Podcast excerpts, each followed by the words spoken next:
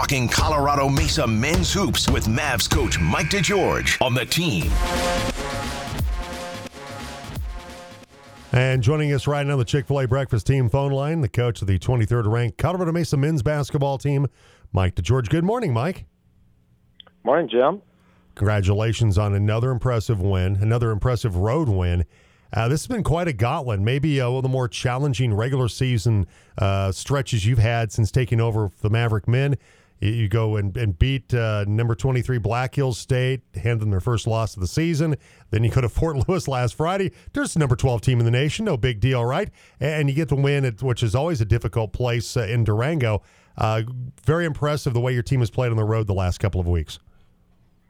Yeah, we've certainly uh, you know taken this challenge of this road trip on, and and uh, we're kind of at the last stage of it. And quite frankly, we're we're running on fumes here, so hopefully, got enough to put a, one more good effort together. When you go back to that game at Fort Lewis, where uh, Trevor Baskin, who was named the RMAC Defensive Player of the Week, he had uh, 15 rebounds, but he had uh, 14 of those were defensive boards uh, to garner that honor. That honor, just a, a really big night for for Trevor Baskin getting the double double. Yeah, absolutely. And I mean, so many of those rebounds were like we just didn't have great positioning in there because we got caught on rotation or whatever, and Trevor just went up above the rim, above everybody, and just snagged it off the rim as it was coming off. And so those were really like uh, possession changing rebounds, a lot of those. So they really did impact the game dramatically. And uh, you know, he had a big, big game on the glass, and then also, you know, he made it, forced it a few times uh, with the whole group. Did we had a lot of turnovers. Um, but overall, he had a great offensive night and defensive night for us. And we also have to talk about Blaze Threet, who not too long ago was named the RMAC Offensive Player of the Week.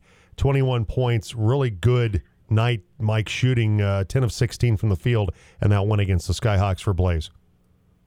Yeah, we've kind of found this formula where we're really defending at a higher level, and I thought we just did an unbelievable job as a team against Fort Lewis because uh, they're just so talented offensively. Really contested all their shots and and didn't let their quickness, uh, you know, break us down. And, and so that was awesome. And then, uh, you know, the ball's moving way better on offense for the most part, and it's not sticking with guys as much. Uh, particularly, I go back and I'll watch the game film, the last year's game against the teams that we're about to play. And when you watch the games last year, the ball just moved so much slower. We had way less action within our offense.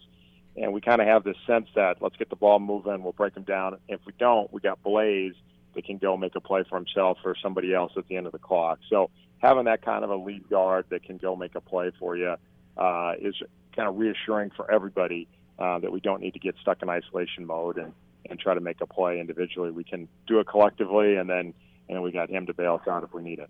CMU men's basketball coach Mike DeGeorge with us on the Team Sports Network. You've won ten straight, and and during the stretch, like nine out of the nine of the eleven games that you've uh, played in recently, You've shot 50.9% from the field.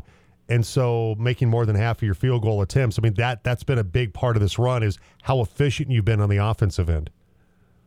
Yeah, and again, it kind of goes back to that ball movement. We're just we got good athletes, we got good players at every position, and so if we just get the defense moving, the guys have done a good job recognizing when somebody has that big advantage to take uh, to, to exploit, and uh, rather than just letting the defense be whole and us trying to break them down. Um, you know, with no advantage gained. And and so as that gets, has become a bigger and bigger part of our offense, we've seen our percentages go up significantly.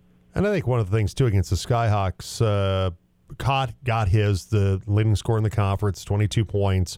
Actually held him two under his average for the season, but nobody else in double figures. That was uh, crucial in that win. Yeah, and I thought we did a really nice job on him. We got called for three fouls on him and shooting threes. Um, and if it wasn't for those three, and I, I two of them were definitely legitimate. The third one I didn't see, but you know he's just so hard to contest. But you know we just wanted him to be aggressive with him and really force him to just fade. He's got this incredible step back to his left hand that if you know if he goes left, which is weird because he's right-handed and gets to a step back, he just is is so efficient at shooting that three uh, with range. And we just really worked on trying to take that away from him. Um, and you know I thought the guys did a good job of that. And it wasn't a real efficient night for him. Um, I think he had, uh, you know, he had quite a few shots still. And so, other than those free throw attempts, I thought we did a pretty good job on him. And then everybody else, we just really wanted to be an aggressive rotation team and force him to beat us off the dribble and make that extra pass. uh, something they haven't done consistently this year.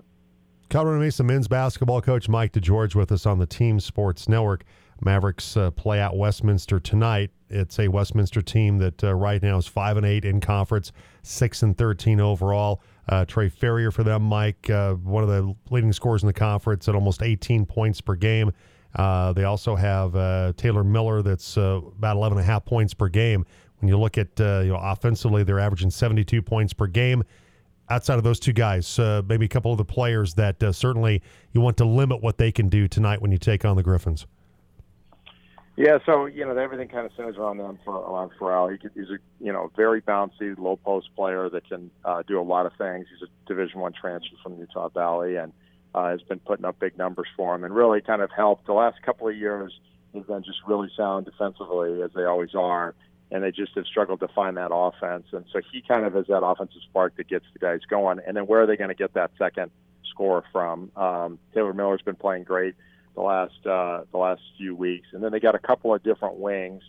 Avelu is a guy that can really beat you with his athleticism, and then Dowdell is a transfer from BYU who's a great three point shooter. And if he gets, he's had games where he's gotten going, uh, and if he sees his first one go in, he's likely to hit four or five. So, uh, you know, it's it's it's really this balance between trying to handle their low post play. Uh, but if we get so focused on that and they get that second or third score, uh, that's really when they've had big nights offensively. I think for Westminster too, they're uh, one of the uh, lower percentage uh, teams in regard to free throw percentage this season, and so they haven't got they don't get to the line a ton, and when they get there, they they're not particularly uh, efficient at the free throw line.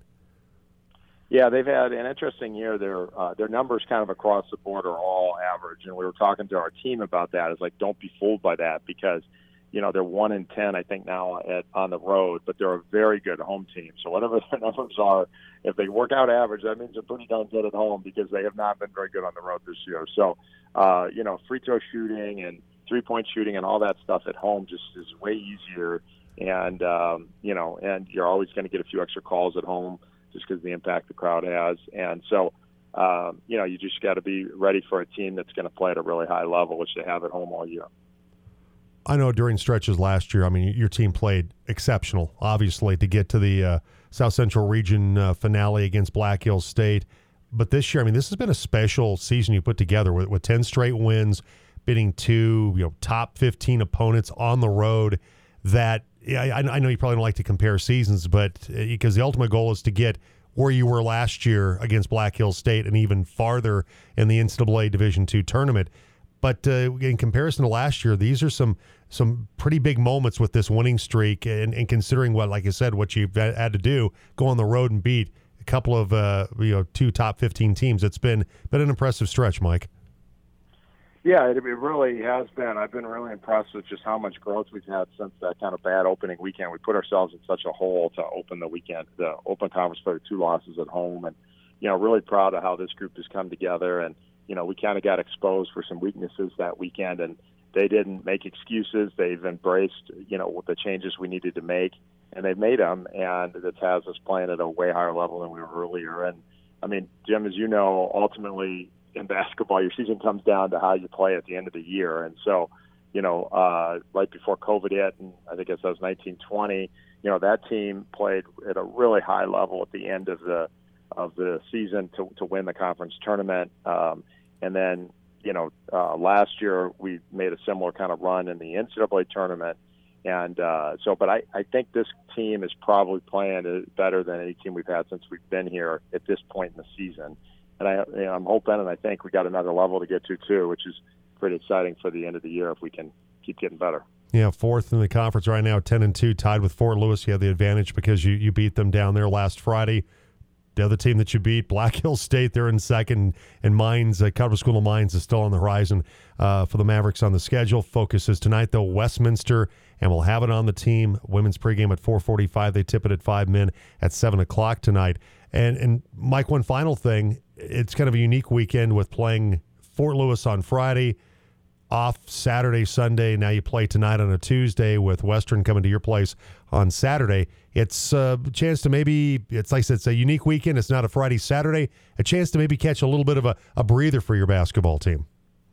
yeah, I mean, we got to get through tonight, and then we'll take uh, tomorrow off, and uh, hopefully, kind of regroup with three home games. I mean, if we can get through, we told the team like if you can just get these next four before we start this road trip, you know, we're going to be back in the hunt, and then we have six of nine at home, and then you know, Black Hills and Fort Lewis and Mines all have a lot of games with each other still, and we just have the one game with Mines remaining of those top four. So tonight is just a huge night for us, and it, it'll be a big challenge.